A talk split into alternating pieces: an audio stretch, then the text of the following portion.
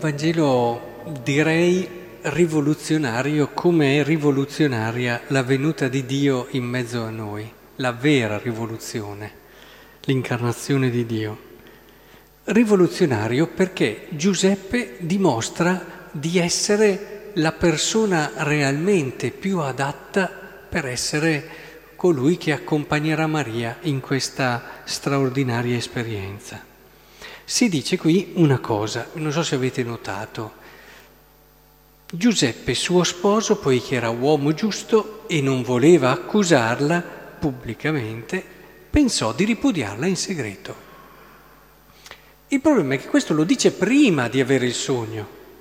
Cioè se l'avesse fatto dopo aver avuto il sogno, vabbè, ha avuto questa visione, il Signore gli ha spiegato che cosa è successo, il problema è che lui in una situazione difficilmente spiegabile, perché siamo concreti. Quella che è la donna che ami, la persona per cui eh, stai sognando un futuro meraviglioso che ti ha conquistato per tutta la sua bellezza, la sua grazia, quello che è, ecco che si ritrova incinta e non sei stato tu, perché c'erano delle regole. Capite che non è facile, non è facile. Eh, bisogna che siamo un attimo realisti. Giuseppe perché era uomo giusto. Cosa vuol dire era uomo giusto? Intendiamoci, perché ci sono tanti concetti di giustizia. Qui giusto ha un'idea chiarissima che è tipicamente biblica. Vuol dire che Giuseppe non si limita a dire, se fosse stato giusto secondo il concetto di tanti, oh, cara la mia ragazza, te hai sbagliato e adesso paghi. Eh, non è così? Questo è il concetto di giustizia che gira. Invece qui si dice, lui che era giusto non voleva accusarla pubblicamente, pensò di ripudiarla in segreto. Questo è meraviglioso, perché ci introduce nel concetto di giustizia della Bibbia, che è quello di dire Giuseppe non riusciva a pensare che Maria non potesse avere qualcosa di bello in lei. Lui ancora non lo sapeva cos'era successo, Poteva anche tollerare, mettiamo, che fosse successo un errore, che Maria avesse sbagliato, però lui la conosceva Maria e sapeva che Maria non era solo il suo errore, Maria non era solo questo eventuale sbaglio. Ed è per questo che lui sa guardare oltre allo sbaglio di una persona, per intravedere la parte bella e non dimenticarsi della parte bella che questa persona ha aveva e ha quella parte bella che l'ha conquistato, quella parte bella che l'ha fatto innamorare, quella parte bella che ancora continuava a vedere negli occhi di Maria.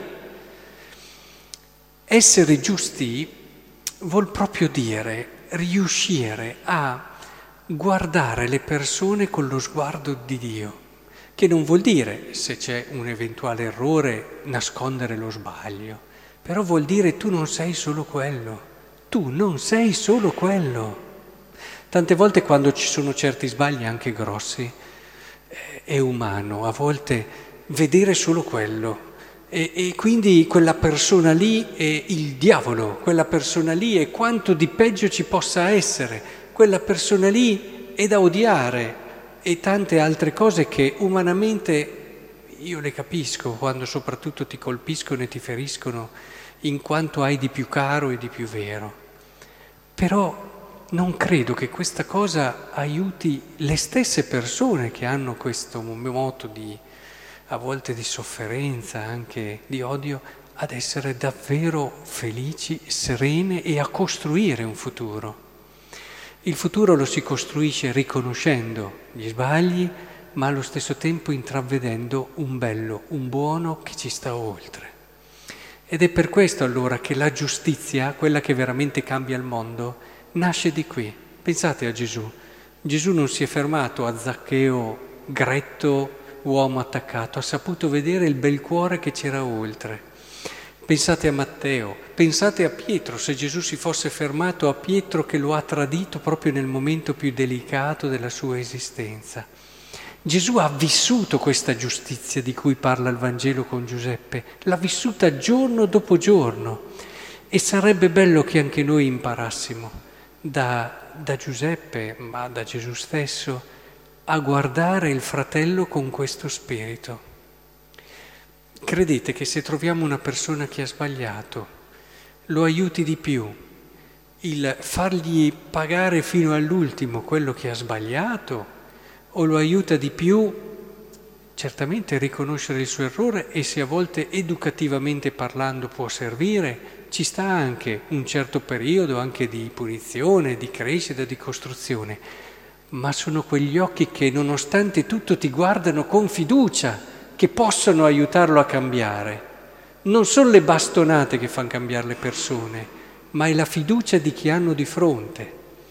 E quindi è chiaro che in un certo senso è molto importante che lasciamo che questo senso di giustizia riempia il nostro cuore, si costruisce di più sul positivo che sul negativo, su delle relazioni che giorno dopo giorno ci portano a rinnovare il mondo a partire dalla fiducia.